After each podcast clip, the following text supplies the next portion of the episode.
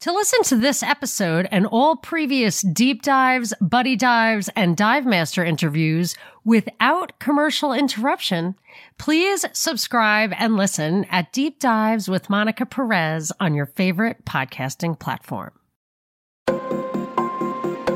Hey, everybody, this is Monica Perez here with Tommy Salmons and Courtenay Turner. We are doing a real Swapcast, honest to goodness, equally hosting, bringing our ideas.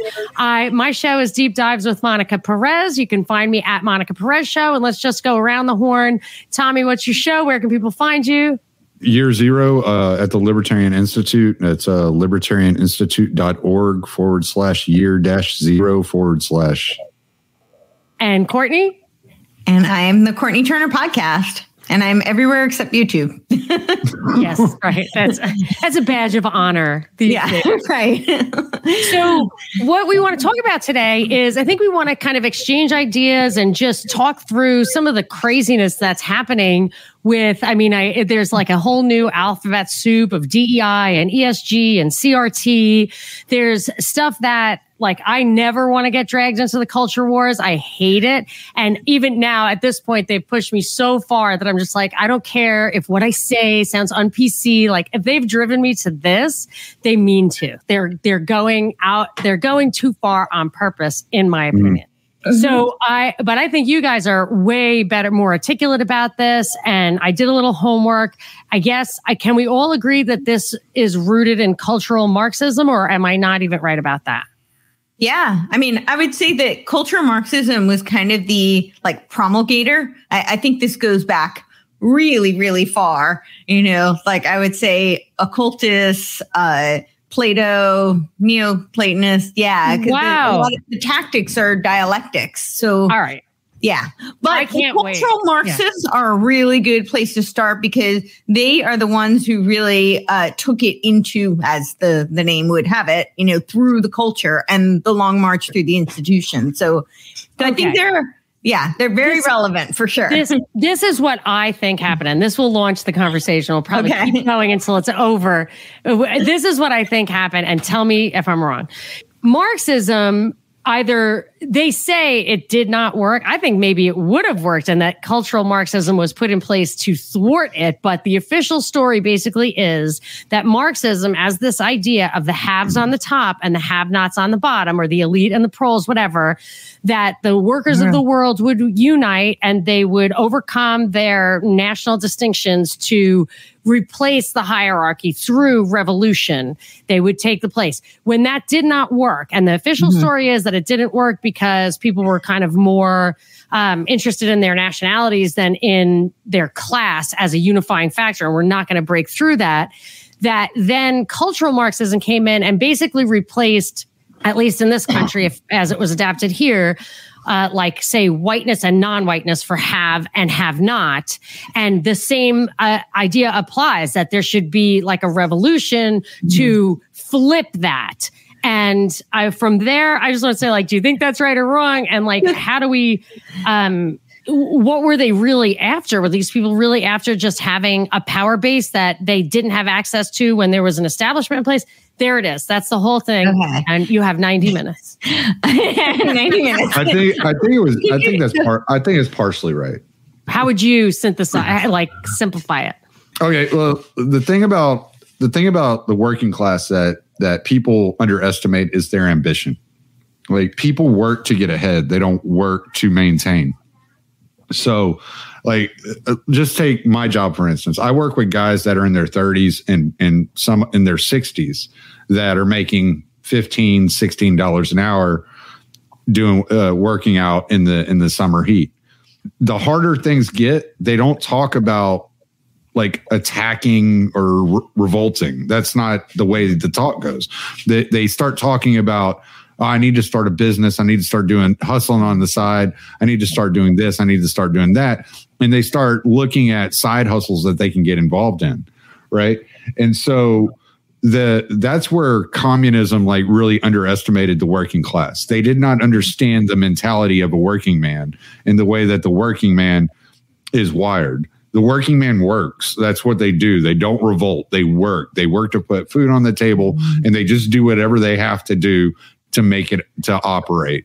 Do you think patriotism or loyalty plays a part at all in like, hey, I'm working for the national good. I'm not jealous of my boss. We're all Americans, like the like 100 years ago or whatever. Whenever these ideas came, do you think that their nationality or nationalism or ethnicity or any of that had anything to do with people's loyalties?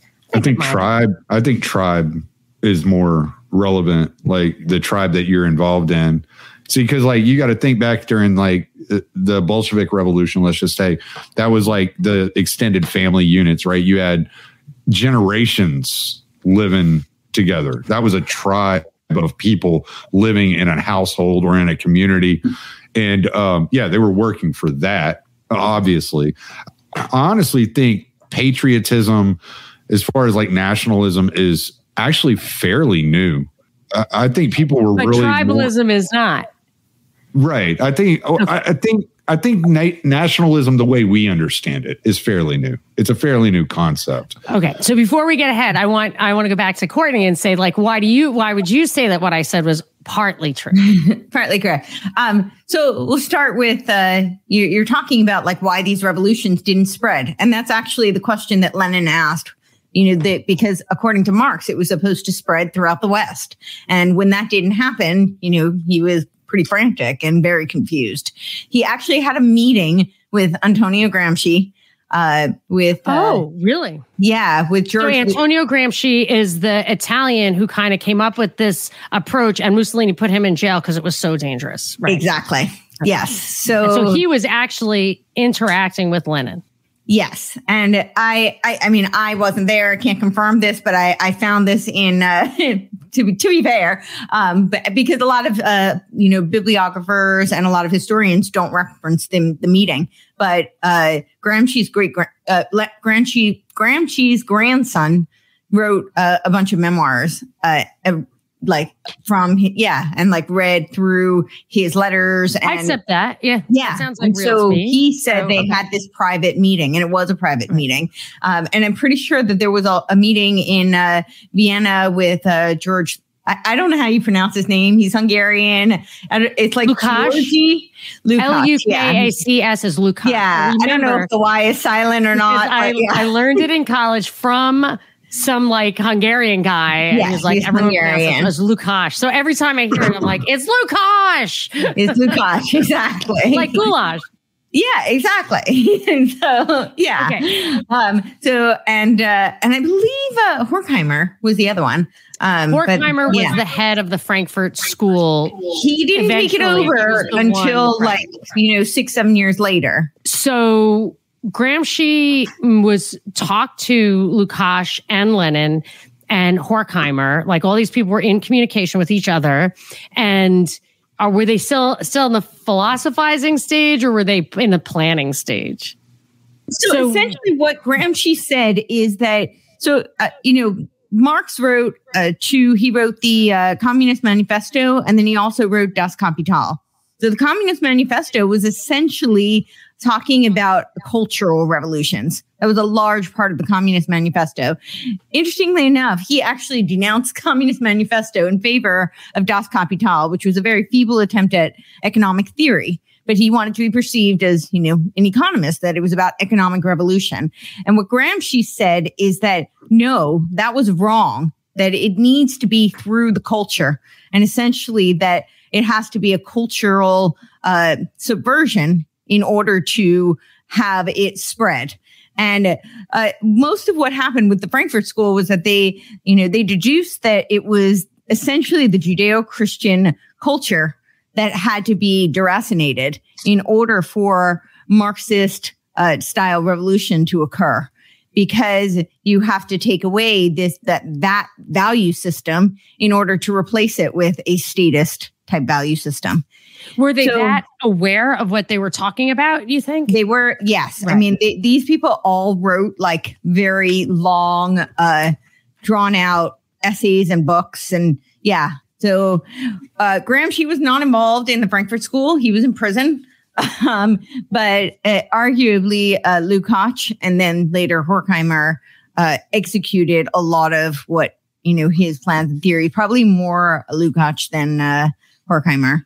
But good start. So, so is that, do you feel that that is the root of what we're seeing today? And what we're seeing today is a concerted effort at uh, mm-hmm. academics, politics, um, corporate stuff, the World Economic Forum, this DEI, mm-hmm. the diversity, equity, and inclusion, mm-hmm. and then the ESG is environmental, social, and governance, and then the CRT is the critical race theory. Mm-hmm. There's also like the transgender stuff that's in, yeah. you know, any kind of sexual stuff. Like I didn't even like it when the Catholic school my kids went to talks to them about abortion in third grade. Like I don't like mm-hmm. the sex stuff in little little kids. So sure. all of those things seem to me to be like of a piece. Like they're all kind of coming from the same place, and it feels like it's a place where cultural media, stuff like that, the institutions are all being infiltrated um, with this particular style of thing that definitely taps into culture, definitely ta- taps into racial differences and stuff.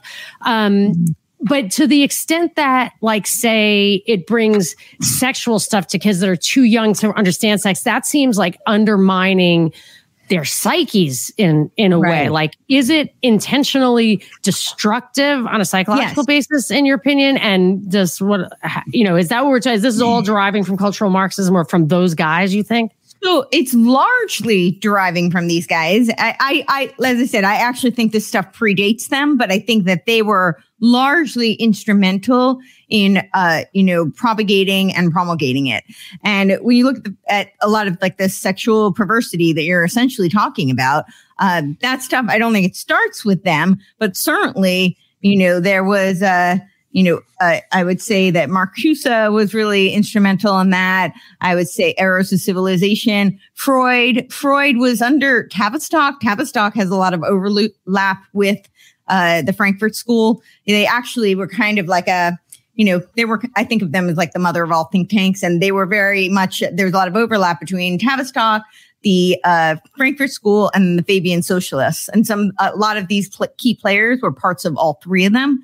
Uh, so then there was Erich Fromm, who was yeah so he was also really instrumental in the frankfurt school and he drew very much from freud's uh you know uh polymorphous perversity so did marcuse do you guys think that this stuff that they're doing comes from a place of uh loving the people and thinking this is good for society. And if it's not coming from a place where they think it's actually good for the people in society, how do you think they get their minds around the damage that it's going to do?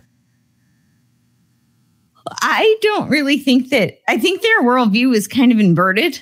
So I think that a lot of this has much more to do with uh, power and control than it really does with uh, you know, love and concern. But, you know, that the thing that I urge people to consider is that they really believe what they write. So they they actually think that this is the way it should be. But that they that these people have to be sacrificed. Eggs have to be broken. Exactly. Yes. Yeah. Exactly. And Tommy, you agree with that? You, do yeah, you, you think absolutely. they know the damage they're doing, or do they, you know, do they? Is it because they don't care about individuals, only the collective? Because that would yes. go to like the pandemic thing too. It's like, well, you're you're the one killing grandma, and it's like, well, grandmas have to be sacrificed. You know, it's utilitarian. Well, yeah the greater good. Yeah, I'm not as I'm not as versed in in communist literature as as Courtenay is, but what I do read is I read a lot of the globalist. Right, you and I had talked. I've talked about yep. this in the past. There's so, a lot of overlap. There, there absolutely is, yep. and um, so like when you read like like Charles Galton Darwin in the next million years, and he talks about getting rid of uh, fossil fuels. I mean, he, mm-hmm. he he just comes out and says, "Yeah, millions of people are going to have to die." It's yep. just the way. And why does he want to get rid of fossil fuels? Well, for control, for power. Right, because it's so egalitarian. See, that's so the thing about the yeah, that's the thing about the um the globalists that's different than the communists. They admit it's for power. They're very open about yeah, this is just to move forward. They, they, their, their code word is control, right? They, it would be much yeah. easier to control 500 million people right. than yeah, yeah so, 8 billion. so, Courtenay, you said the greater good, mm-hmm. but is it see that's the thing with these guys the guys who came over it was the frankfurt school was in frankfurt and then they came over they were i guess mostly jewish and during the mm-hmm. nazi era they came to Columbia and so it was then transplanted there.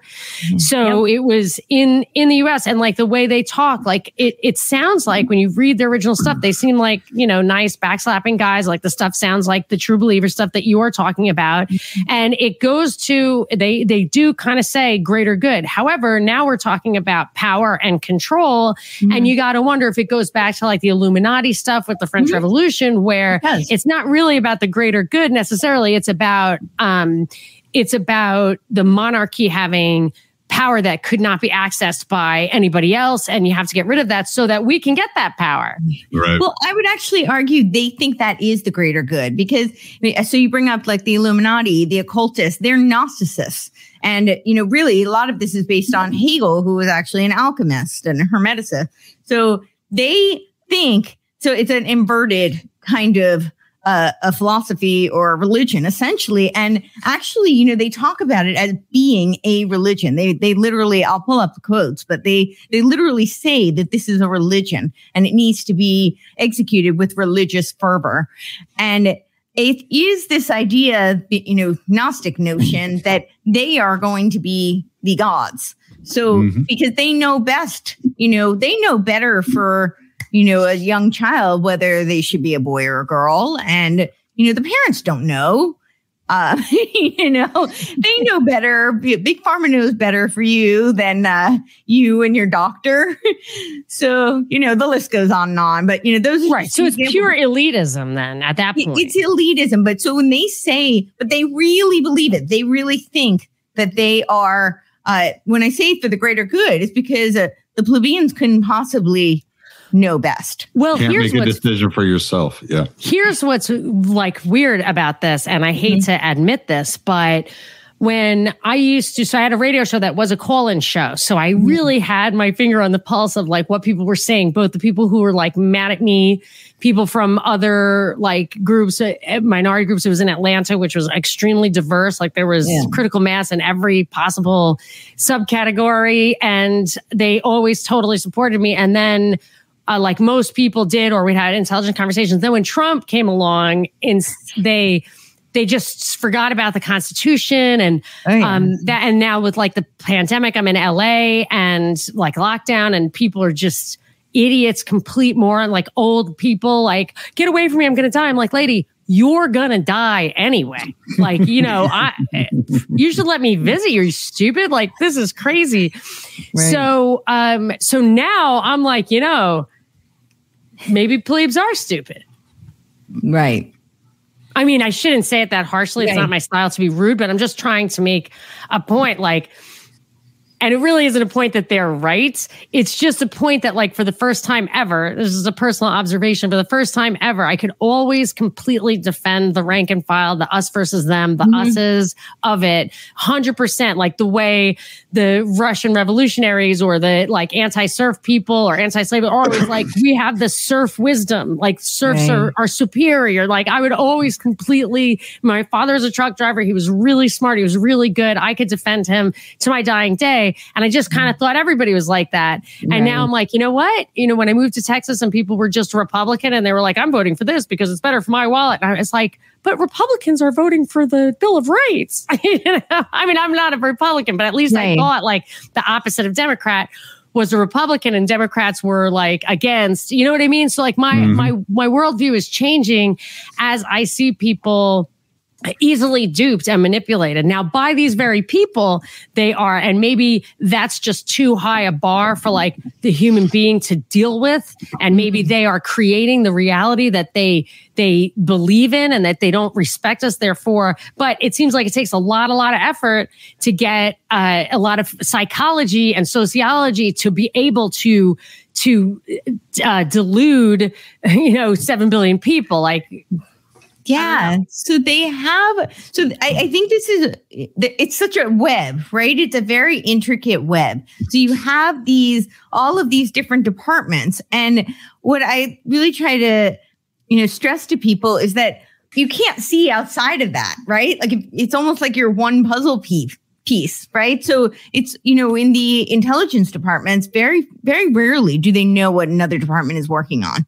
Mm-hmm. So some some are very spooks. compartmentalized. They, yes, yeah, it's compartmentalized. So like some are spooks, and they get kind of like an all you know seeing eye, pun, pun intended. But you know they they get to kind of know what's going on between different departments, and uh, that and that often gives them a very different perspective of what's going on. Oh my goodness, this is what we're doing, uh, and yet you hear stories about this. So w- when you talk about like the elites and some of the things there, they have all these different uh, compartments essentially. So, like I was talking about Tavistock before, they do a lot of social science research and they do essentially a lot of the beta testing. So, one of the big things that came out of Tavistock was shell shock therapy, and that was under the guise of you know researching soldiers and what happened to them, but it became weaponized as trauma based mind control. And you see this, you know, right? So, you know, and then when you have uh, like some of these philosophers, they're so seeped in the and it's very myopic. They're you know very uh steeped in their field of study. So they don't necessarily know what's going on outside of that. And so they've been indoctrinated, they've been conditioned and in a very myopic uh, paradigm. Did you see that Tavistock made the news last week in that they had the only transgender clinic for children in Britain? And it's, it's, it's kept saying it's like being shut down, it's being shut down, but actually it says they are going to replace it with a series of regional centers of at specialist children's hospitals. So it's actually, they're like, breaking it up to spread around. And Tavistock was, I believe, related to that Marianne Faithfull who went out with uh, Mick Jagger, and uh, and she was a massage as in sadism and masochism. She was a masoch.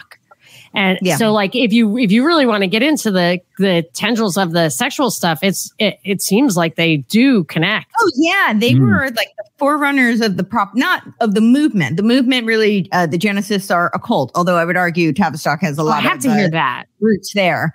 Um that yeah, the genesis of uh, occult of uh, feminism really is occultism. But the Tavistock Institute, which arguably could an argument could be made is very connected to the occult, but they uh, were instrumental in the propaganda uh, to condition feminism.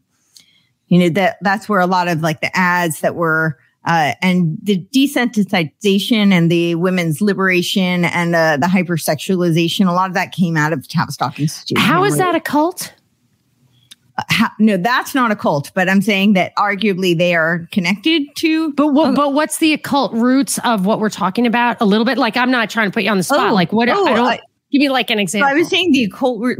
Well, it depends. So the occult root of, of, feminism or the occult roots of uh so the occult roots of, of feminism, feminism go yeah. What? Yeah, feminism. Yeah, feminism.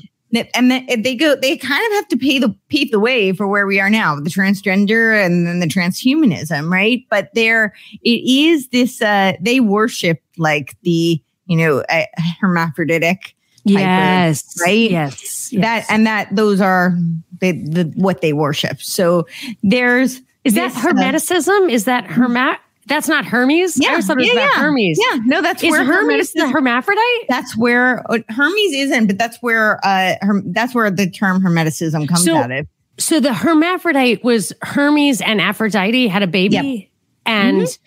it was a male who was like raped or something. Is that correct?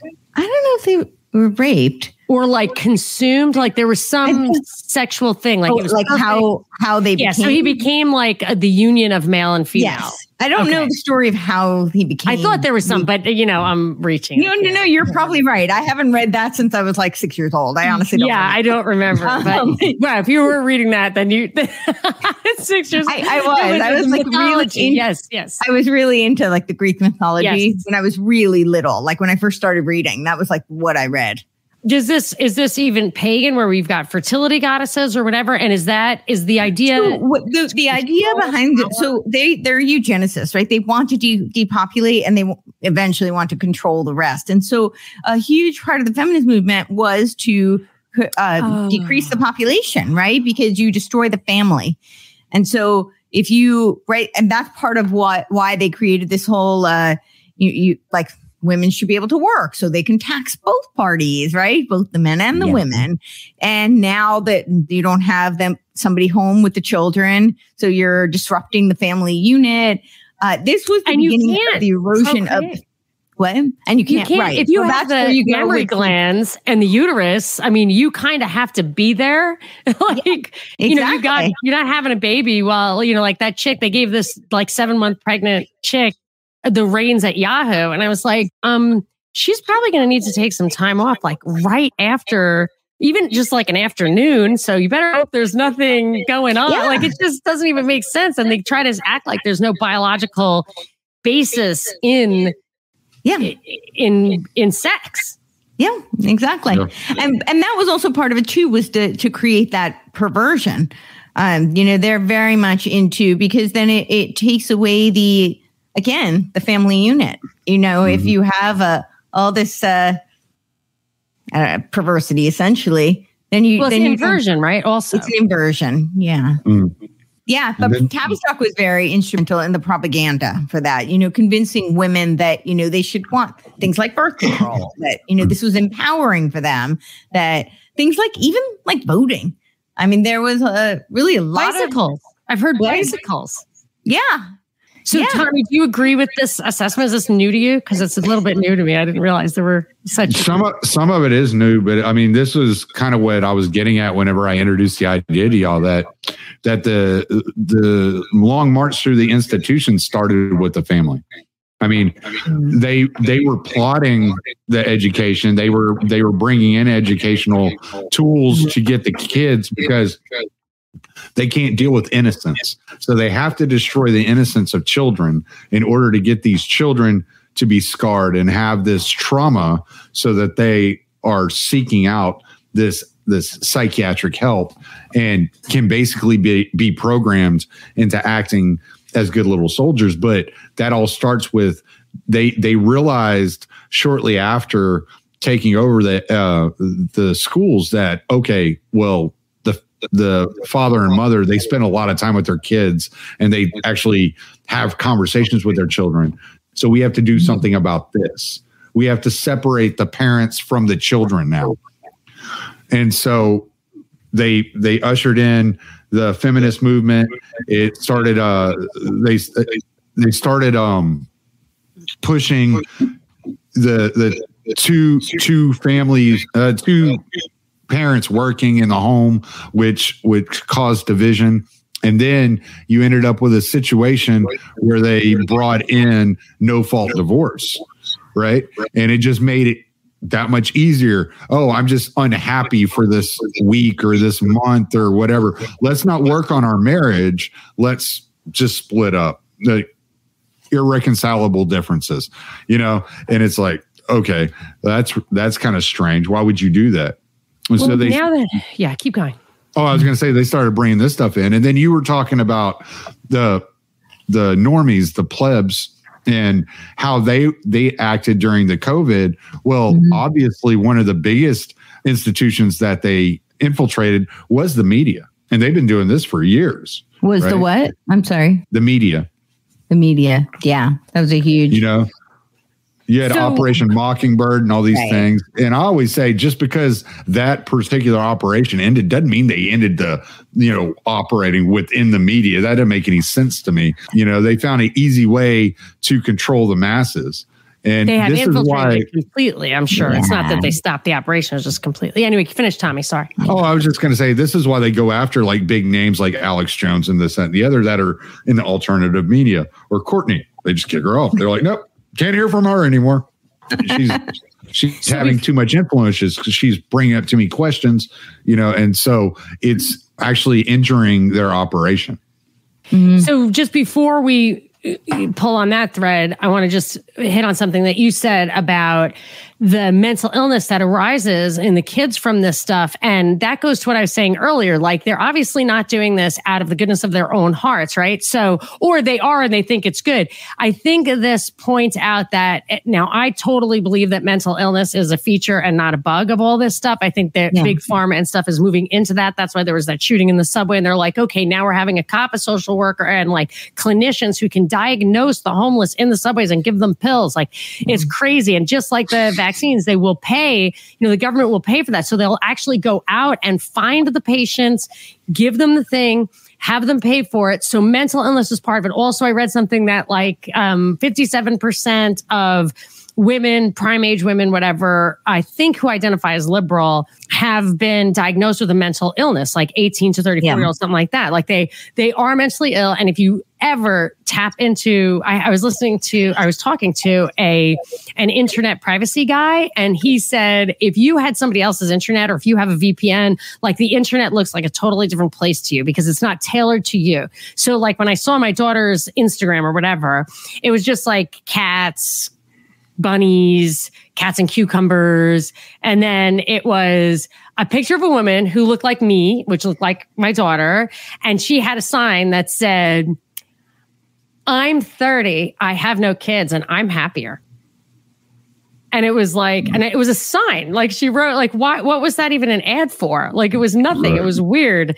And it was so, so like I can see that they are targeting people for certain things. And I believe that mental illness obviously foreseeable with lockdown so all the things that they're saying are covid related all are lockdown related or mm-hmm. or like jab illnesses so right. everything they're saying For is sure. those is policies and this other thing so the mental illness is definitely something that they are after and so i can say now that we can answer the previous question which is do they really think this is good for society or are they there for something else they're obviously there to control to have the power and it, it can't be both they, they it's it's not. Well, they're not doing it for us. They're doing it right.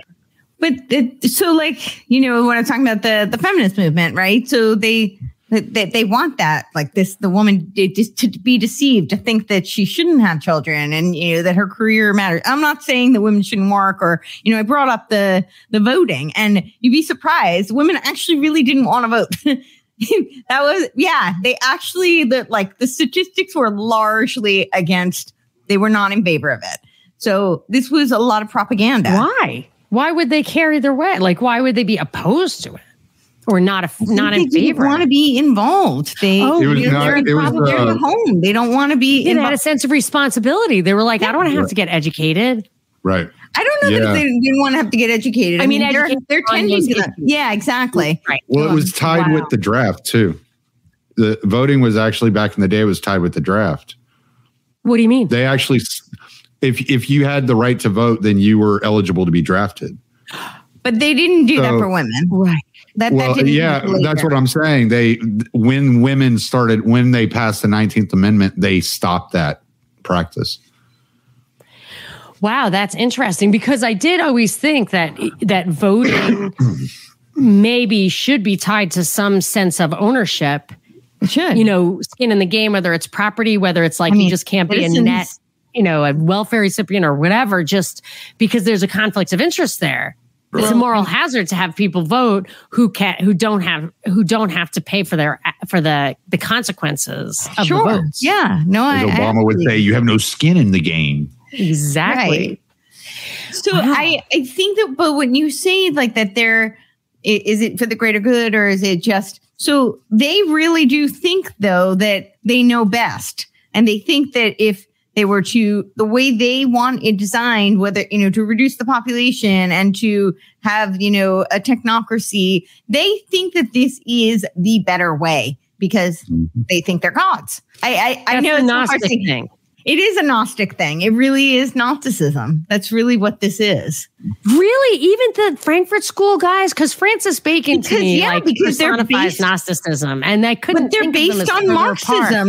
They're based on Marxism. They're based on Hegel, who was based on Kant and and Plato. And this is all Gnosticism. I mean, Hegel, as I said, is arguably much more of an alchemist. Um, you know, but yeah, it is. This is Gnosticism because that's okay. what the foundation is. I mean, Marx wrote odes to Satan. I have two books up there. He literally wrote, wrote, odes, to, Satan. Literally wrote odes to it Satan. It feels satanic. Do you think he thought Satan was a person? Do the Gnostics think that Satan is an actual entity, or is it the the is so it Gnosticism? Idea? Gnosticism is a, a kind of a broader term. It has more to do with gnosis is a you know knowledge. Know. It's, it's yeah to know. So it's it's the it's the love of knowledge, but it's this idea that, you know, biblically speaking, would be the idea that man is limited and therefore uh, God has, you know, harmed him because they didn't endow him with all the the knowledge. And so they think that they can get knowledge of you know esoteric knowledge essentially. And that's where you know the esoteric term comes from. So it's that you know that higher knowledge that man typically is limited and so mm-hmm. but that's what they believe that they they can achieve and that they should achieve they also okay. believe it's an exclusive club and only some people are um capable of knowing like and understanding the knowledge and therefore they keep the knowledge under lock and key this is where stuff like the illuminati the jesuits that's where that that lineage comes from what is the story with I, I try to find stuff on the Vatican and the Jesuits as like part of the cabal. Mm. And some of it gets like a lot of the other stuff where it gets like too kooky. And I'm like, that can't be, you know, so what, what is the real story there? Are they all interrelated or what, what is the story in a nutshell of, and, and these things, I mean, you're bringing this up in this conversation. So obviously there are some connections. Well, yeah. I mean, you look at Operation Gladio. I mean, there's obviously. I just read a book on that, and it was in my thing. Oh, this is so interesting. okay, so huge book right here. this is what I this is what I was thinking about that because Bergoglio, who's the Pope right now, supposedly, I think he drinks baby's blood, but and I'm Probably. Catholic, and uh, so here's the thing with that though, he was so the Gladio, the book I read was the CIA, the Vatican, and Gladio, something like that. mm-hmm. the mafia, it was all that stuff. It was a real pot. That's one I got. Yeah. Yeah, it's just got a lot of secondary sources, which I don't like when you're talking about stuff like that. Like, I want the smoking guns, and I want to know if you have a smoking gun or not. Like, I don't like you telling referring me to Peter Dale Scott, who I like and would believe, but then I got to go find the book and see exactly what he said.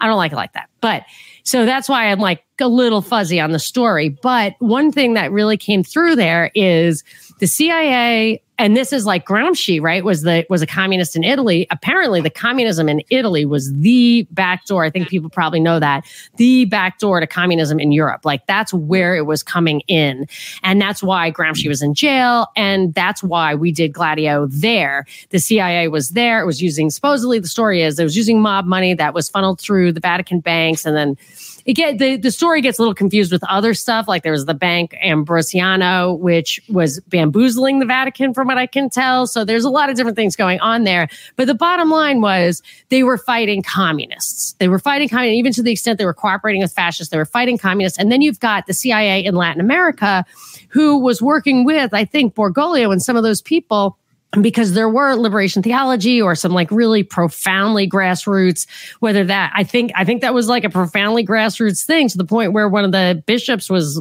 was assassinated who was a proponent of that that they were in there and the cia was trying to keep that down. I think even rockefeller might have gone in over the head of the cia to put a lot of money in there for that. But when i looked at like bergoglio and some of the other guys who were down there working supposedly in connection with the cia they were they were promoting socialism. And it occurred to me that socialism, which is really fascism, right? So, like, so fascism is socialism more than it is communism. Communism is something a little bit different. But let me, I know you're disagreeing with me, Courtenay. I'm going to let you say, okay. let me just finish. The one thing I'm saying is yeah. that I think that they were allowing socialism because they were basically paying people off to not go full communist. And that kind mm-hmm. of cure like because some of mm-hmm. these guys like i think adorno actually criticized soviet communism which uh, again is not pure communism but like marxist communist economic stuff i think mm-hmm. adorno's like some of these people or marcuse who was an oss guy cia guy mm-hmm. himself like I, I feel like they come off across as socialists, but when push comes to shove, I think maybe they're there to make sure there isn't a real communist upheaval. Oh, interesting. Um, no, I mean they they all argue about you know their version of communism. It, essentially, I mean it, it all leads to communism. The socialism, as it keeps progressing, which is the intention. I mean that's you know that's the dialectic. It, it always progresses, so it ends up being communism. And when you look at these, I I really think this whole divide with not to say that there aren't nuanced differences between communism and fascism, but I think a lot of the uh, narratives that are put forth uh, regarding fascism versus communism is really to try and paint fascism as this right wing kind of a, a ideology, which is false, actually. Um, the only component that could be led to you know, that, that people could attach to being right wing is because of the corporate element of it. And so they, they think of that as like a, a capitalistic concept, but it's not because it's a, a merger of the corporations and but the government. but it's also I think of fascism as more like national socialism as opposed mm-hmm. to international socialism, which is more like what communism might be. And so yeah, so I mean, what we're seeing right now with the is absolutely global because the Klaus Schwab's globalism is international in, fascism. Yeah, exactly. Okay. And even in this country, because a lot of our, our corporations are international. And the socialism that they promote does two things, because they do promote socialism that does two things, like Obamacare, public transportation. It all makes yeah. sure that they can actually pay unlivable wages by subsidizing necessities, which is pretty bad. And it also keeps the people quiet and dependent yeah. and all that. so call socialism fascism. I don't think that those two Well, it's are, called national socialism, right? I mean, isn't that what Nazis are? Right, but but fascism is not synonymous with the nationalism. Okay, so what is communism? Define communism. Communism is, you know, it, it's in theory it's I'm, i mean it just it's never actually happened though right? I mean it always becomes it's some sort of totalitarianism right? So you know there's a I, I think the difference between socialism and communism is that socialism they they think that you know you still have some elements of uh where there's not complete uh takeover.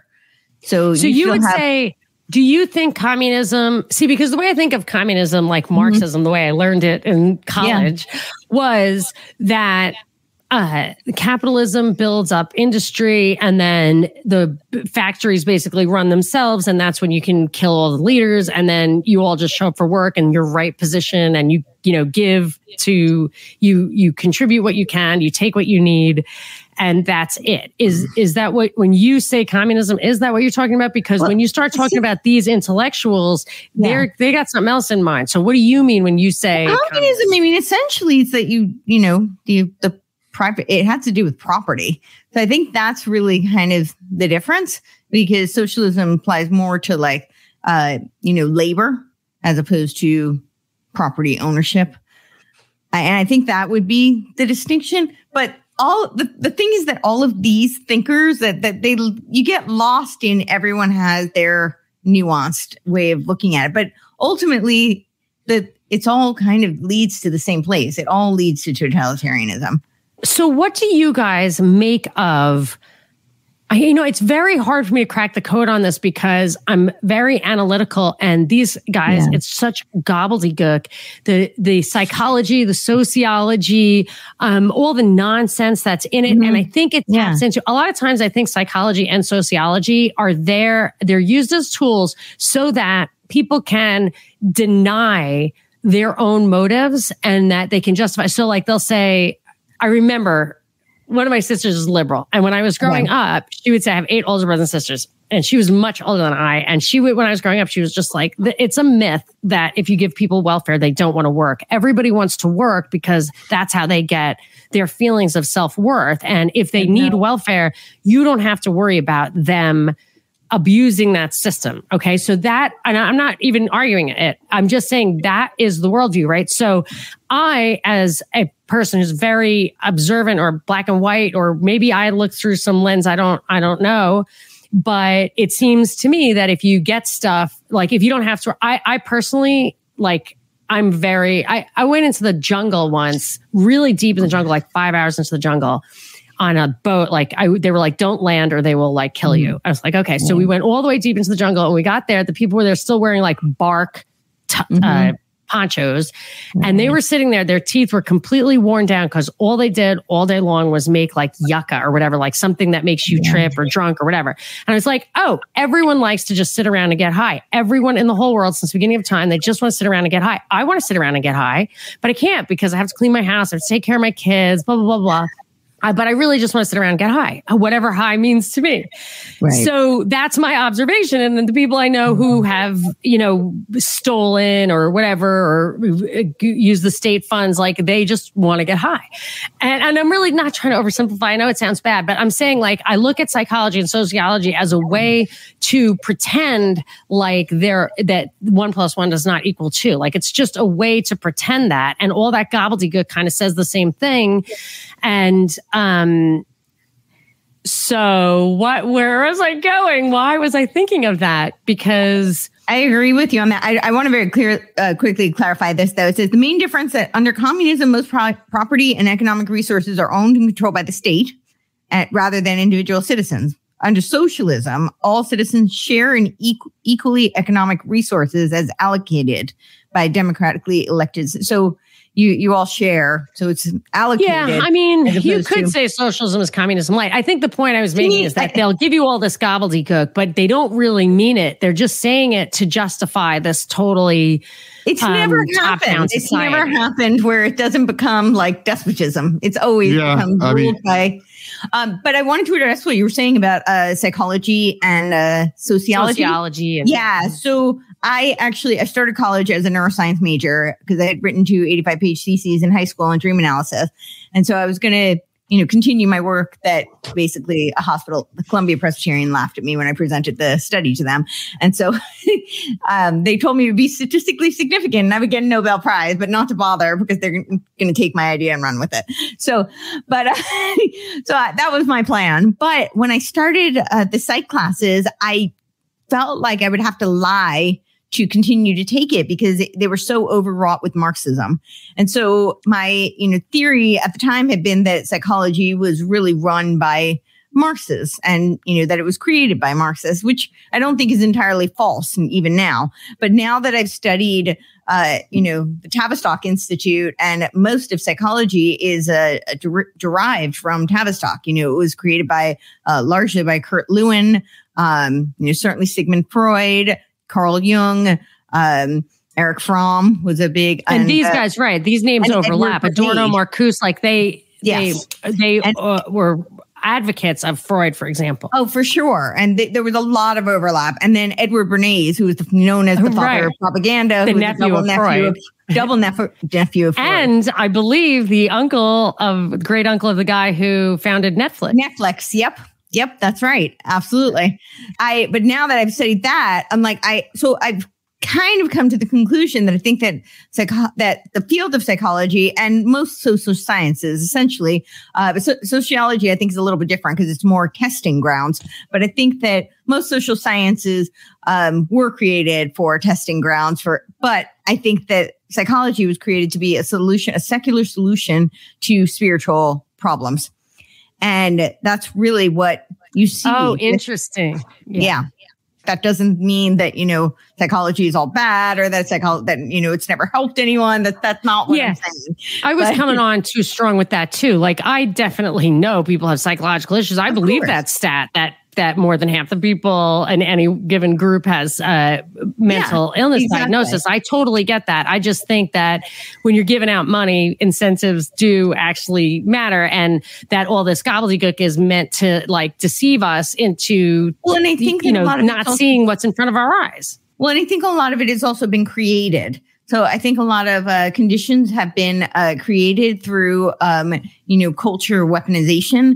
Uh, so, like one of the things that you asked about was why is the CIA so involved in the Cultural Revolution in the '60s?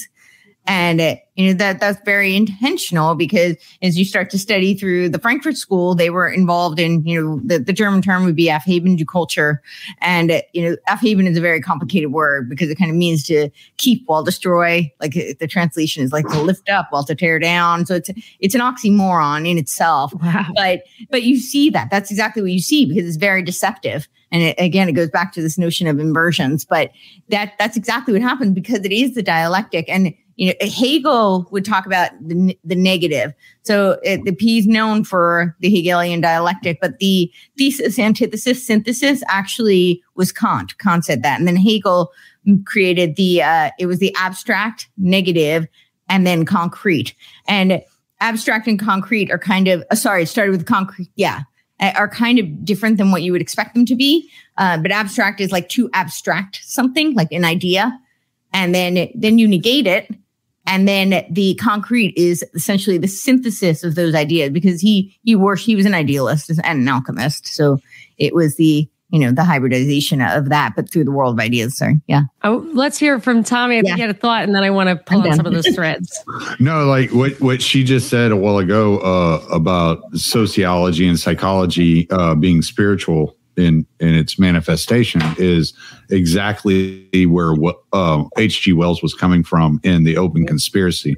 So what what he said was that you had to destroy religion's dependence on otherworldliness, and you had to get religion to depend on scientism and materialism in order to usher in a one world religion to control the culture. And therefore, you would get the one world government, which is what you were talking about, would be the international fascism, the globalization.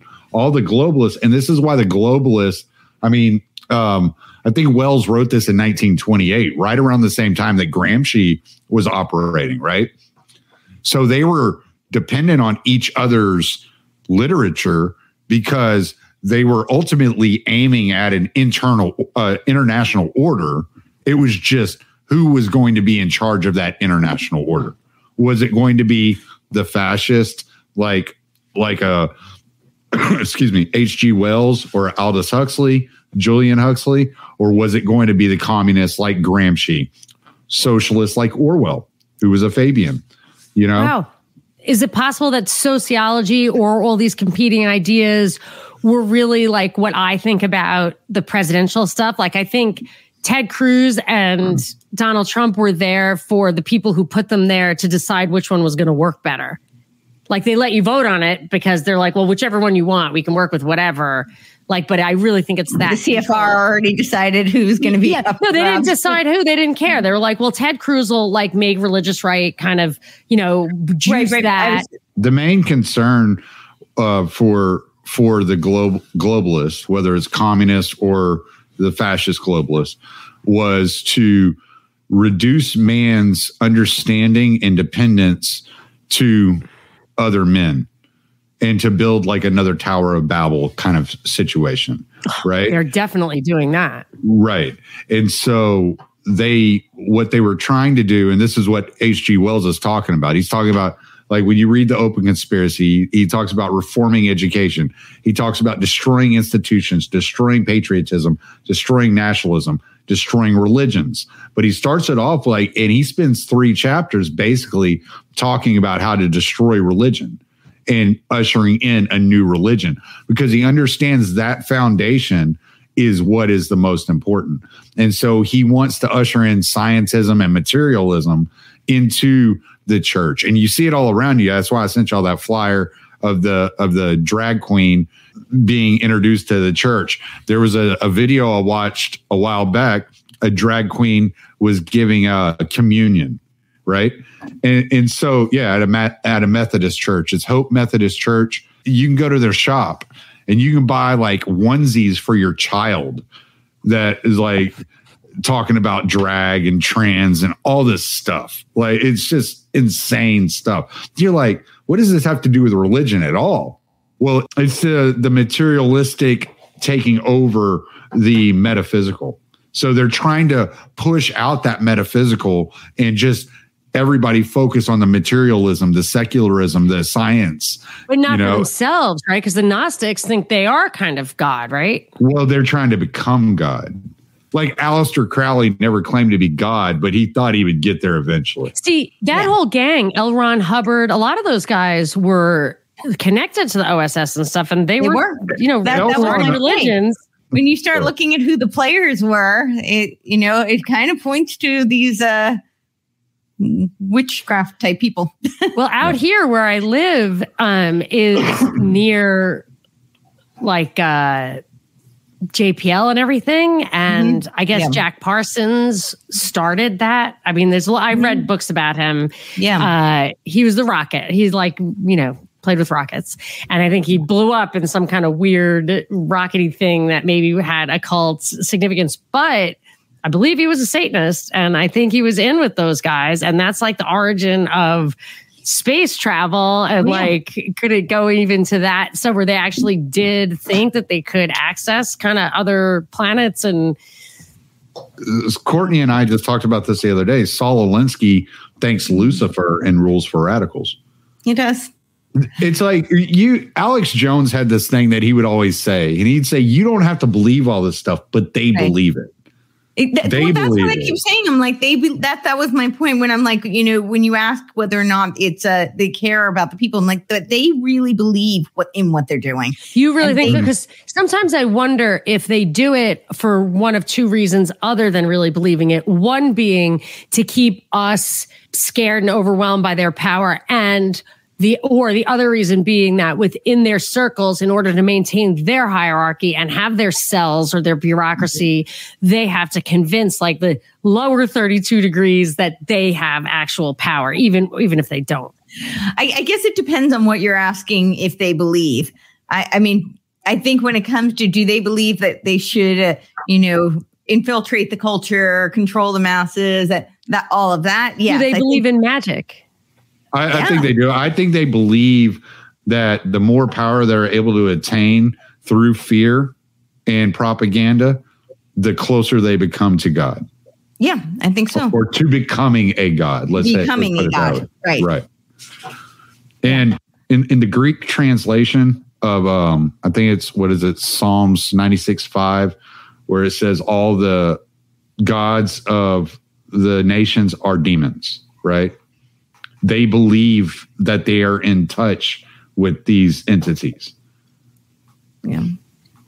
And it's part of what's put me back on track to um, in, in a more Christian direction because I'm watching what's occurring and I'm saying, well, the prophecies pointed to this. Whenever I look at what's happening around me, I remember doing a study when I was 13 years old on the book of Revelation. And I'm like, this looks too familiar.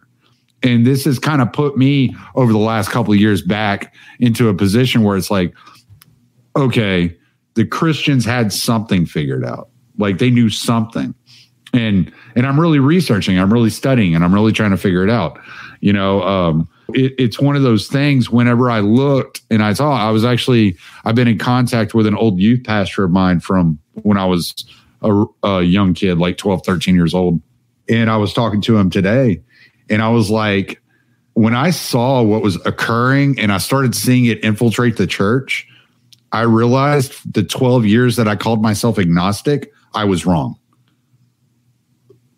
Well, like, I don't know. just means you can't be, you're not sure, right? I mean, right. I'm a practicing yeah, Catholic right. and I'm not 100% sure, like, I'm going to have a conversation with someone who knows my name after I'm dead. Like, I'm not sure about that. I'm, wor- you know, I'm going with that because it's like the best possible outcome. And also, like, when you see the manifestation of evil, it's like just like when they shove the stuff down your throat and you're just like, I'm reacting to this now. At this point, you're forcing me to react. You want me to react? I am reacting because you're going to keep pushing it until you get a rise out of me and you got the rise. So now I'm just like, okay, well, obviously the only hope is God, right? So I'm going with God.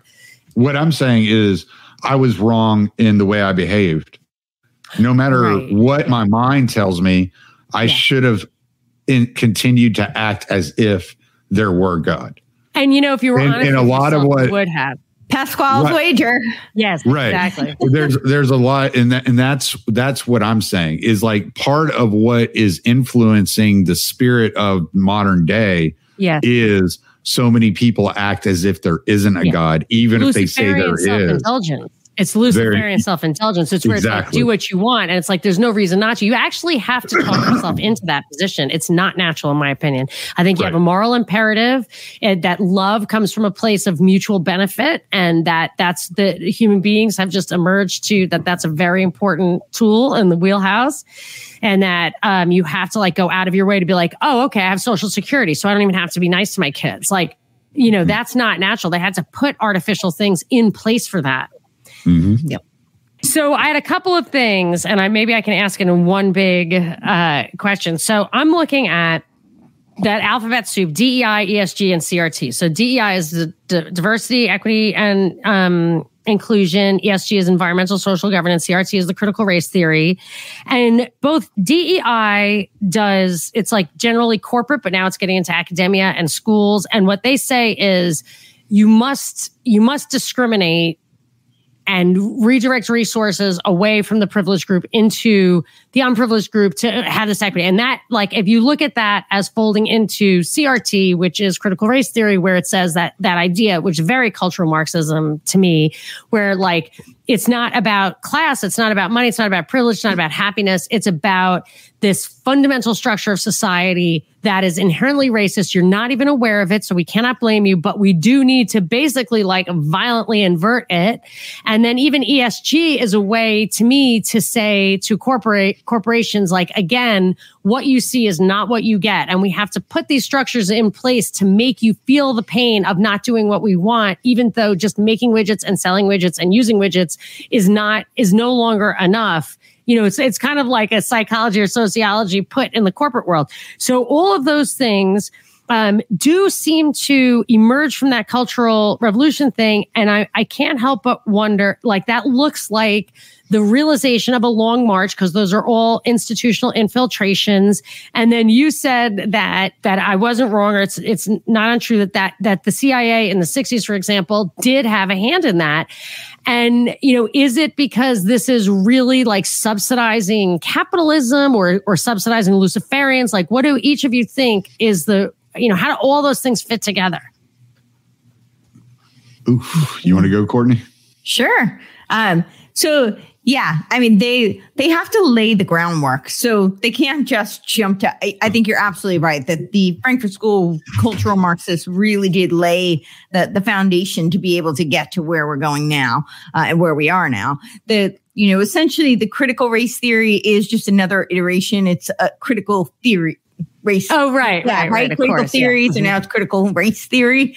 So mm-hmm. it's just another iteration of critical theory, but you know, they had to do critical theory first. You know, it's like the, like I was saying before, they have to do feminism before they can do, uh, you know, they, they, then they went into the LGBTQ and then, then they go into the trans and now they're going into transhuman, you know, they, they have to lay all these steps. It's a, the Fabian socialism is, uh, we call it, uh, incrementalism. That's essentially what it is. Excuse me, I, I'm sorry. I just wanted to ask, wasn't the, wasn't the Fabian logo like a wolf in sheep's clothing? Yes. Oh my gosh. Yeah, it was, and then then it became the the, the tortoise. You know, the oh, okay. incrementalism. But, oh, yeah. that's really funny. But how about the CIA? Why? Why? Why? Why the CIA? Yeah, the old CIA too. Like you know, because they were all Trotskyites. They were Trotskyites. Oh, because um, what you were saying earlier, like the spooks are different from the rank and file, like because exactly. CIA agents, FBI agents, like a lot of them, you know, I just remember. Which is why they killed Kennedy because well, they why? killed Kennedy. I I think. I mean, I, I, because they were yeah, Trotskyites and he wasn't going along. but I, I, wasn't there, but I think a lot of why they killed Kennedy was to create a uh, mass trauma based, right? Uh, you know, it's trauma based mind control. So they did all this beta testing of uh, you know specific individual trauma based mind control, and then this was you know kind of a way to do a mass scale trauma based mind control. And the War of really the Worlds was yeah. an experiment. Yeah. Exactly. Yeah, exactly. And it did really traumatize the nation. Imagine so, H.G. Wells. I, I, don't know. Why, right. I don't know why I keep bringing him up. That's so funny. That's he he was definitely in that circle, so he might have known. But uh, a thing hmm. or two. I think it's absolutely this. Uh, you know, it, it is uh, the critical theory, and it is this. I, I, what I'm saying is, I wrote this article on critical race theory. Uh, I guess about two years ago now, and what I talked about is that they do re- replace the, the pecuniary uh, class card with the race card because mostly because it, and it's the same notion that Gramsci had that it had to be done culturally because in this country we have the, the part of what you know people pride uh, America on is being able to have class mobility and have fiscal mobility. And so they knew that that wasn't going to be a viable uh, tension to stoke.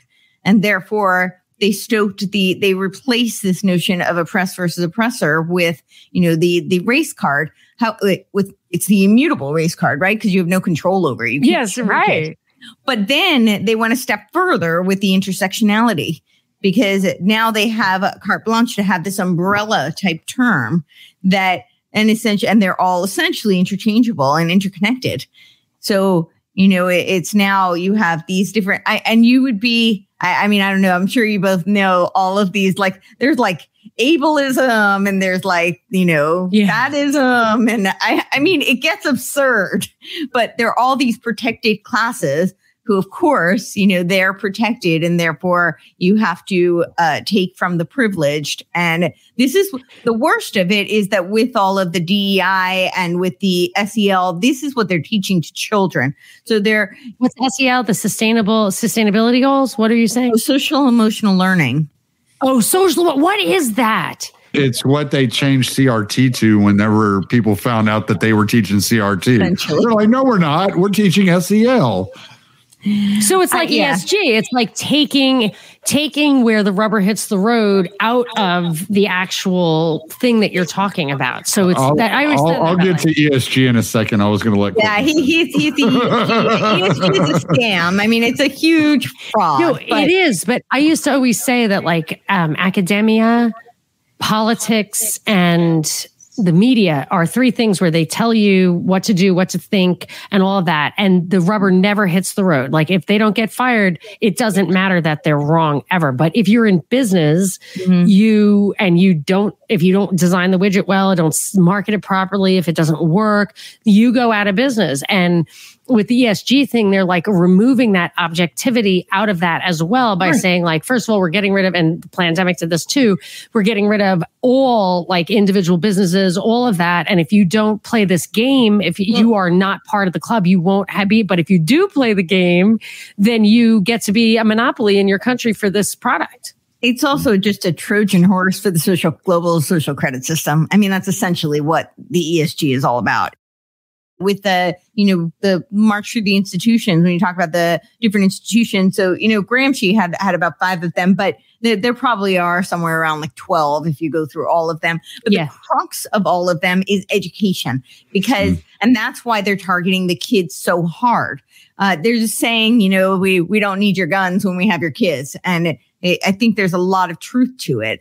And they go through the education because they, then they get all the institution. So if you think about it, right, like the, the legal system, that's an institution.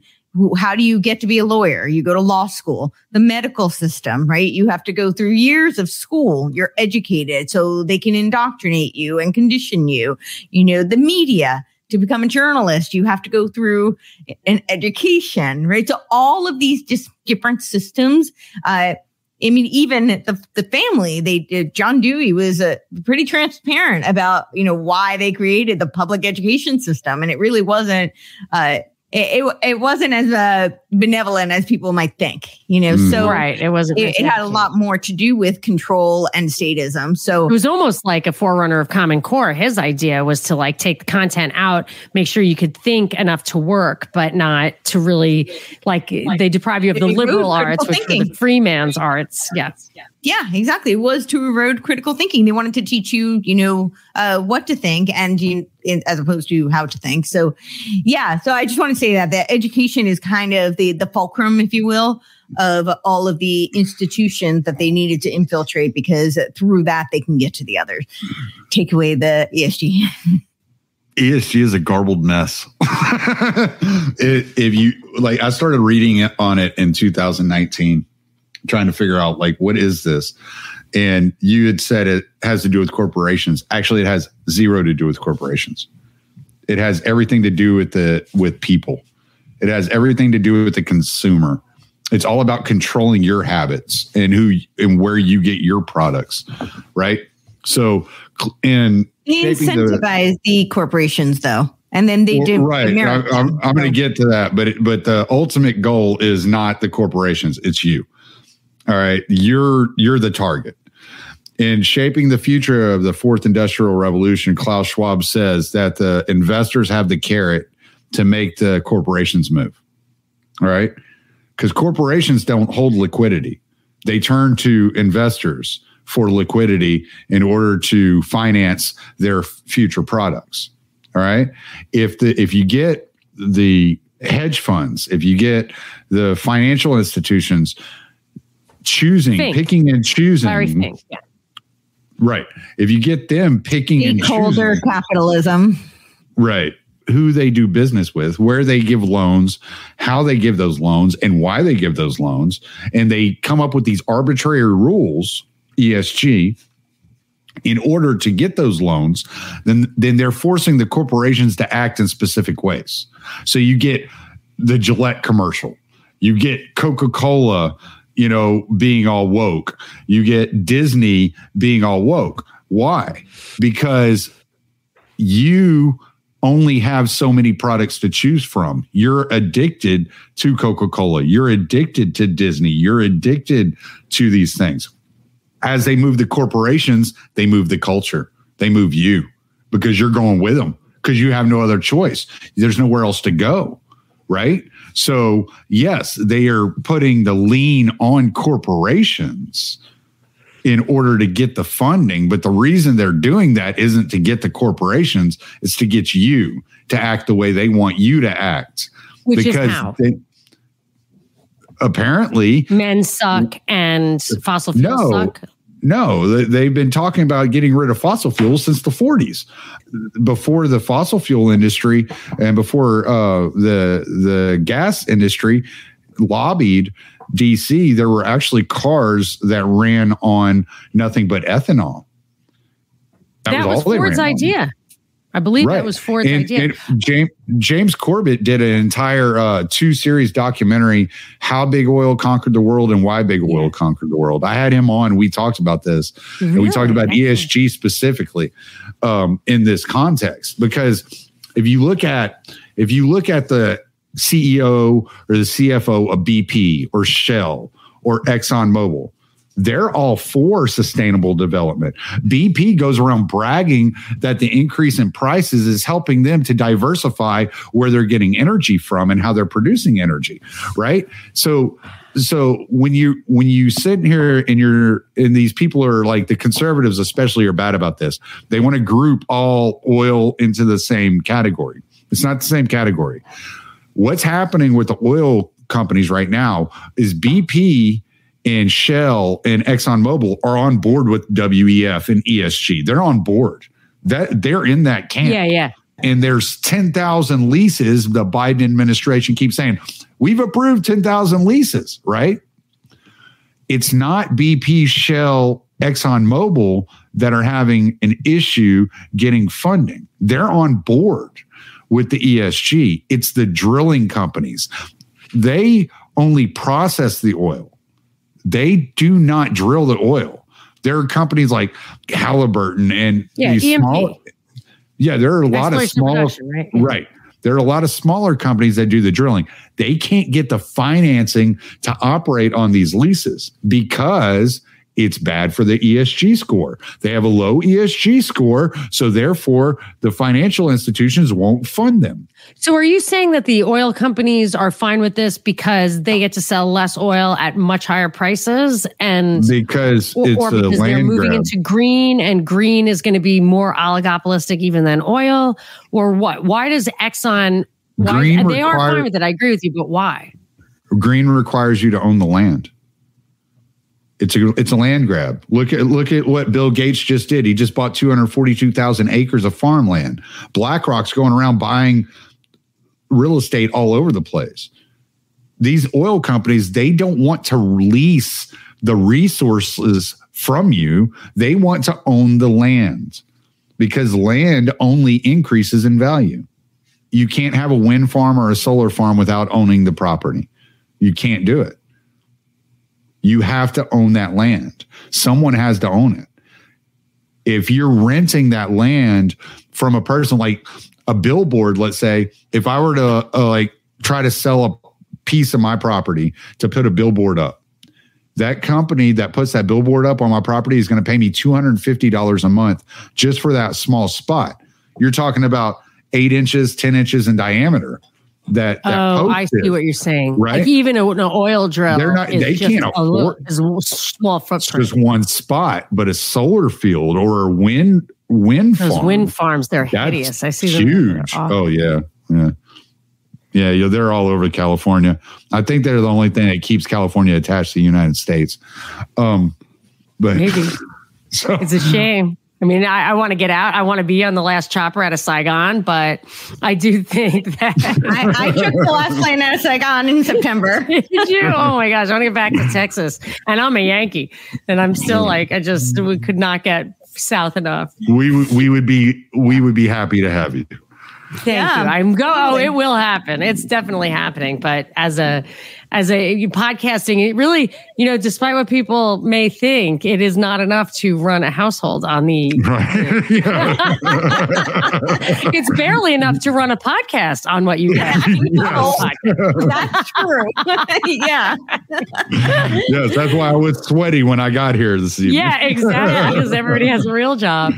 So, all right. So let's kind of bring it home. Like what what's the takeaway? Are are you guys totally black pilled about this stuff? I mean eh, do you think people are waking up? Like what's the what's and don't don't worry you don't have to end on a hopeful note but you know what's the bottom line? Are they misrep- misjudging the true nature of man because they're so removed from it? What's the can story? i give one white pill yeah. about the esg oh, stuff real quick?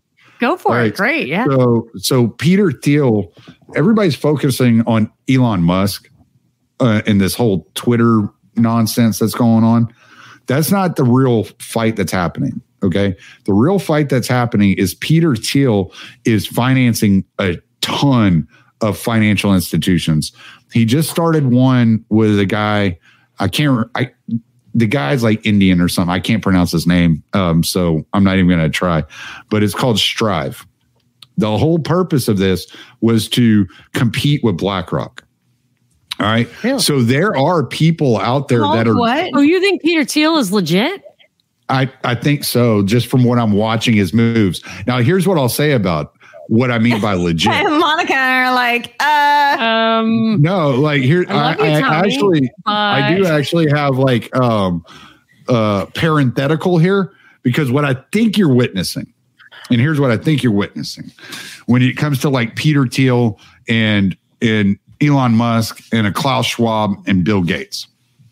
I think we're witnessing the different factions of globalization. Like we were just talking about the the communist globalist and the fascist globalist, right? I think you're witnessing a couple of different factions of globalization. You have the uh, more modern globalist, which would be like your Bill Gates and your Klaus Schwabs. They're kind of like the old guard. You have the new guard. Well, the new guard doesn't really have power, right? They have money, but they don't have any power. The power is still sitting in that old guard with the Klaus Schwabs. It's why we keep getting 90 year old fucking presidents. Um, you know, because that's where all of the power is residing. It's still residing in those in those people. You know, the Hans-Jörg Wyss and there is you know, something to the olds. They yeah, just won't. And, and Elliott Abrams. They just won't let it go. That's why you couldn't kill grandma because he was going to run for president. is still alive. I know. And like calling shots. But, but, they're still right. And I almost wonder if they're just like they're just propping them up there uh, while the other guys can incubate. The guy's name is Vivek Ramaswamy. Just so you know. There you go. Yeah. There you go. So I'm never like, saying that. Yeah, no, it's good. It's nice. It's got a rhythm. I think it's it's fun to say Vivek Ramaswamy. so um but Courtenay, you're you're on my page. You're, we're like, I mean, uh, only if you see where Peter Thiel got his money from, like that's always a big tell. But probably like, In-Q-Tel, and yeah, I think it was In-Q-Tel, which is the CIA venture capital thing. But Courtenay, why were you like screwing up your face at Tommy for thinking Peter Thiel might be for real? Yeah, well, for that reason. I mean, yeah. I, I don't trust him at all. Yeah, there's I no mean, chance, he, not no yeah. chance in the world. Well, I, I, try, I, trust him fighting the WEF, which is where all the power the resides right now more to Tommy's point, though, I think is something that I've been considering lately, and I'm interested in what Courtenay has to say. Is that it is possible? I mean, I was so completely like everything's all sewn up, especially with mm-hmm. lockdown, like the entire world locked down except for like Belarus, and yeah. but but Belarus did not lock down. But Putin had a vaccine. But like maybe it was water. Like I don't know. Putin's like actually fighting in Ukraine now. But maybe we just needed another war because Afghanistan just like got too old. Like I don't know. But it's possible that that is a real fight. Or like um, Giuliani went over to Ukraine to like dip his beak, and they were just like, "Get the fuck out of here! This is for Democrats." Like remember? And so there could be you, you, know, I'm still wondering if there are, you know, if there are two parties. Like, I don't think so. But at, at a certain level, like, I just, I, I have to, wonder is everyone sitting at the same table and just laughing their asses off that we think that like Putin and Biden don't whatever like smoke cigars together? Like what is the real deal there? Because you can have two evils who offset each other and that's actually a white pill right there because nobody's going to get mm-hmm. anywhere. That's great. That's like I love deadlock in Washington. They're like deadlock in Washington. I'm like yay deadlock in Washington yeah. you know? Well I think a really good example of that is actually you talked about like uh you know fascism and communism right? It's it's not that uh Hitler was so opposed to fascism is that he wanted to be in power. So, you know, he didn't want Mussolini taking the power. He wanted to rule the world. And Stalin, and he and tried Stalin. to work it out. And, and Stalin, then they exactly. Not enough room for both of them. Exactly. The, the, the, yeah, do you exactly. think that's still possible? So I, I, absolutely do. So I, th- I always say it was a war, you know, it was a competition of men, not of ideology, really. Because I mean, Hitler came from the socio- sociological, socio- socialist sorry socialist. i can't speak socialist uh you know ideology that's where he came right. out of so yeah, yeah. but i i think that's absolutely going on right now i i think that there's so I, I think good example would be like china so we essentially put china in power You That's know? another Corbett documentary. Uh, oh, is it? Okay. in China. I, apparently, I need sure. to, you know, catch up on James Corbett. Corbett. Yeah, you should definitely his his like yeah, he works hard he's on. Awesome. In, in okay, yeah. So I have more. He's uh, hard to get on your show though because he's always working on a new documentary. Yeah, okay. good. It took, four, it, well, it took it took me like two or three months. Like we scheduled like two two or three months ahead of time just okay. to make sure that he could well, get on. I have the next two months pretty booked. So, but no, just watch the documentaries. That's definitely his highest. Yeah, no, I'll start with that for sure. Yeah. Mm. Those two, I would say, are absolutely you must watch it. Okay, oil yeah. and China. Okay, yeah. So I think China so is. You're you know, saying I mean, China? essentially we put them in power, and then you know now I think they kind of feel like they might have enough power and they they want more, right? So yes, that's what I think. It's like, or the alternative is, I just thought of this recently. Perhaps when the Rockefellers went in there to like, maybe the Rockefellers were, were reading the tea leaves and they said, now they actually said out loud we have to slow down the West and prop up the East if we're going to have yes, that merger so we can that. have world government. There is mm-hmm. a chance, though, that they saw, and maybe these things are both true at the same time, that they saw the inevitable power of mm-hmm. China once, like, they discovered electricity. Like, you're going to have a billion people who work hard and are smarter than you. And then when you plug them in, you have no chance. So maybe Biden and Rockefeller are there, like, smoking cigars with those guys saying, fuck America. Like, come on, you and me, we got this thing.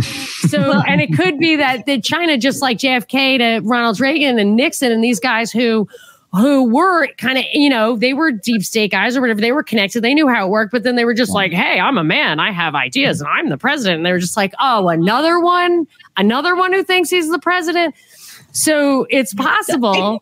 I think it, it is possible. I think that, you know, they, I think the globalists, the global elites use China as a model. And that's, you know, so China definitely they think China is yeah. the pawn, but I think China thinks that you know they they possibly could be a contender at the table. Yeah, so, I mean they are I, holding the gun, like they could use it. You know, right. like they don't. I think that's what they think. I don't know how factual it is. You know, I think China's got a, factions in there too. Like yeah, China well, and it's not just that. China, I don't think China is as powerful as you know they would like everyone else to believe. So okay. I don't know how viable it is. That doesn't mean that they're not buying for power. They don't want to. So and I, the same thing, you know, with Russia. So I think we we, we got with Putin is what is a very interesting thing because in some ways I think he really is fighting the new world order. You know, right. what didn't Jacob Rothschild say that the single largest threat to the New World Order is Vladimir Putin? So, wow. I mean, I, I've heard people say that yeah, that's like possible. Dis- yeah, definitely possible. Well, I've heard people say that's a disinfo campaign. Yeah, I, I actually am, and I don't know, but I, I'm inclined to actually believe it based on results. So, well, that's the thing. That, like, we're looking at it, and you have to actually identify. Like, it's like calling everybody Fed. We're all Feds. It's like, well, okay, yeah. why do you think that? Like, give me but some actual reasons. But I don't. So, so where mm. what I think is that he is in a lot of ways culturally fighting the New World Order. That doesn't make him an ally. Because I think totally right. to take care of Russia. in his he, wants, he wants the you know the or himself the, the global Russia. His power is in the Russian people, and the Russian people benefit from people playing by the rules because the guys who aren't playing by the rules are have the advantage. So if you're like, hey, exactly. slow down, you've got to like be fair. It's like, exactly. well, that's obviously in your advantage, but if you were on top, you would probably, you know, whatever. So I totally agree. Yeah. It doesn't mean he's virtuous. See, that doesn't mean he's on our side, but I would like it if we played fair. That's exactly my view of Peter Thiel. Like he's fighting the the worst threat right now, but he's doing it for his own reasons. He's not doing it for us. Like I would never act, act as if I thought he was going to do it. He was doing it for me or for you or for our wealth or our well being. He's just he's fighting that the worst threat at the moment, which is the the WEF and this. And see, what H.G. Wells said in the Open Conspiracy. He said you have to destroy the patriotism, the nationalism, these institutions. And some people think it's going to be one of the nation states that rises up to be that global power and to be that that global government, but it's not. And that's a very um how did he put it? He said it was uh he said it was a very naive thing to think that the government that we see rise up as a global power will look anything like what we think of when we think of a nation state. I have to. We're even going over 90 minutes. And I know Courtenay has something to say, but can I say two quick things, Courtenay? First? Yes. Okay. So here are the two things is that I was watching a movie on Netflix called Six Underground starring Ryan Reynolds. And it was about a billionaire who was saving some country from its own leader. And that, and then he's like, it, they were setting it up for like sequels, looked like to me, but it, right. he's, you know, like another Batman kind of thing. Like people thought Trump was like billionaire by day, but superhero by night. But this guy had an international thing. He was enforcing democracy like in different countries as an international player. And then also in one of those 2010 um, Rockefeller Foundation, that document that had four scenarios in it about the technological future. Where like that was, yeah. Yes. So there, and mm-hmm. Hack Attack was another one of them. In one of those, and I actually think Lockstep although it bore a lot to the lo- the lockdown and stuff, Hack Attack actually I thought was closer to what really happened. And in both, that one, it was both. Yeah, it, yes, right. It was a mixture for sure. one of the things it said there, and I'm, i think it might have been in the hack attack one, which was uh, the degeneration, the degradation of the nation state will lead to not a world government in this case, but in big philanthropy being the de facto world government. So th- these are different visions, Tommy. Like what you're saying, that's excellent. Is like these are different visions of the mm. the post national um, competitive landscape in the world, right. a post and that's what I think Pete, landscape, Peter Thiel really is doing. That. That's what I think Peter Thiel is. I think he's a com- competitor that mm. and doesn't have the power or influence to hurt us at this moment. I don't know. I saw um, Travis Kalanick try to keep the government from surve- uh, surveilling like Uber riders, and they killed his mother, in my opinion. So I don't think any individual is really going to be able to break out. But sorry, Courtenay, I keep stepping on you. I, I, agree with you. I totally agree with you. Um, but I, I, was I was going to say two things. Uh, one, in terms of like the the competition. I mean, Soros is actually. I mean, he has a very different vision than like the World Economic Forum and the the globalist. You know, his, but his he he's a Karl Popper guy, just like exactly. I think Adorno. Mm. Exactly. Open societies. You know that that's his whole, which is kind of the opposite, actually, of what like the World Economic Forum and what the so he in a way you know they they align it, it's kind of like the uh you know uh it like the radical Islamic they align with uh the with the communists it's just like any game. Like you get rid of the they, they have a common enemy. so you watch Cutthroat Kitchen or whatever it's called. Like you, oh, you always take out the weak guy first. You don't like go for the strong guy. It's like I'll, yeah. you know, take out the weak guy first. I'll worry about you later. Yeah, exactly. So, and what was the second thing you were going to say? Yeah, so what I was going to say is that uh, a lot of the documents and and yes, uh, the that lock that it was the scenarios for future technologies, uh, something like that, right? The Rockefeller Foundation document, written um, by an Esalen guy, by the way. It was, yeah, it was. That's right. Um, I think that uh, that there's several other documents, and they all say uh, Jacques Attali was one of them, but they talk about how by and Agenda 2130 talks about this too, that, you know, they, they don't want uh, there won't be any nation states. Like essentially by 2030, they would like the collapse of the United States, and then uh, by 2050 that there will be no nation states. It will be like I know, need power blocks. Oh what that I need to see. I haven't yeah, seen that. That there will be the, that to me. I would love to put. Yeah, I will. Um, that there's like power blocks, but not nation states anymore. Mm. And that that th- those are their plans. I'm not saying they're going to happen. No, that makes sense because the North American Union was one of those that they said the yes. CFR said like this is how we align all their leg. And they tried with the uh, uh, North America, you know, union that they were trying to do also. Um, yeah. So. Yeah. Okay, so we got to wrap because we could just keep going forever. Uh, we haven't even got to the philanthropy yet. Well, we'll have to do that next time, unless you can do it in like two and a half minutes. And I can't. There's a lot. All right, let's do lot. it next time. Um, wow, this was really, really fun. Really fun. So thank you so much. And I, obviously, I would have thought we'd have to do it in the morning for, I mean, Courtenay is absolutely sharp as attack by, I usually drive people to drink by this hour. And uh, then all my podcasts are drunken and people listen to them in the morning and they're just like, why is everybody drunk? It's like, well, I think they were, it was after work, you know, but anyway, so you really brought it and I appreciate that. Uh, so let's just go around the horn. I'm, I'm Monica Perez from um, uh, deep dives with Monica Perez. You can also tweet at me at Monica Perez Show. And my new URL is monicasdeepdives.com. Uh, so let's go around. Courtenay, go ahead. What, the, remind people how they can find you. Yeah. So I, am Courtenay Turner and I spell my name like Courtenay. So it's C O U R T E N A Y. And it's the Courtenay Turner podcast. And I am pretty much everywhere that you can find podcasts except for YouTube. Uh, and my website, it should be out hopefully next week. It, and it's just CourtenayTurner.com. And then I'm on Twitter at Courtenay Turner. I'm on Instagram at Kinetic Courts. So excellent. And Tommy. Yes, I'm Tommy Salmons, the host of the Year Zero podcast. I can also be found everywhere you can find podcasts and even YouTube, though I don't do right. video for my podcast. It's audio only. So you just get to look at my logo. But uh I prefer you go to libertarianinstitute.org forward slash year dash zero forward slash and uh, pick it up there because then Scott knows I'm actually doing the work. Okay. Yep. Wow, guys. That was super, super fun. I really appreciate it.